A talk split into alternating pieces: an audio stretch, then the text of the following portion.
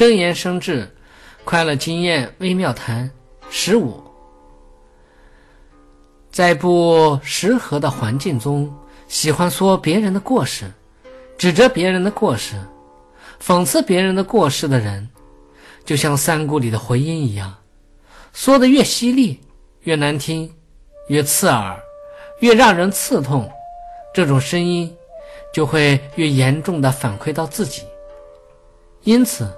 有智慧的、想承办大事的人，会特别注重自己的语言，不轻易说别人的过失，会经常说一些温暖人心的语言。别人也会馈赠自己温柔、善良、和蔼的语言。拥有了这样的美德，下列的敌人就会越来越少，帮助自己的人会越来越多。